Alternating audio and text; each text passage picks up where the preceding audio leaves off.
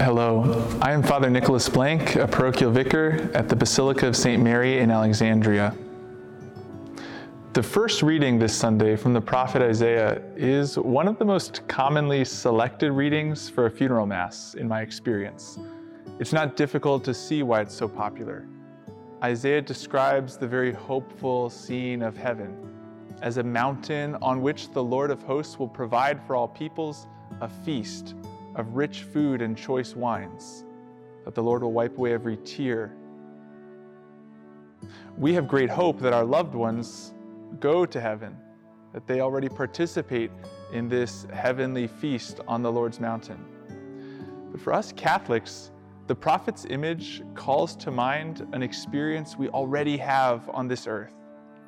Consider that at the Mass, the altar of sacrifice is traditionally set at the top of several stairs, mimicking a mountain, and that at this altar we receive the, the body and blood of our Lord. The sacrifice first offered on the mountain of Calvary is made present here in our churches. Consider too that we gather around a table for the feast of the rich food of our Lord's body, the choice wine of his blood.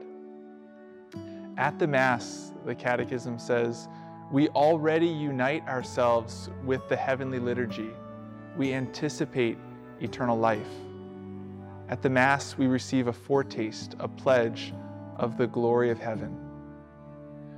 Your challenge this week is to read about the Eucharist, to read about the Mass.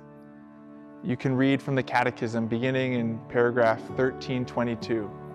You might choose one among a variety of popular books um, Scott Hahn's The Lamb's Supper, Dom Prosper Guéranger's The Holy Mass, or one of my favorites by Monsignor Knox, The Mass in Slow Motion.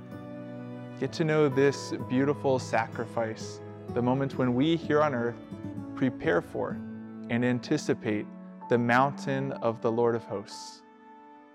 Be holy.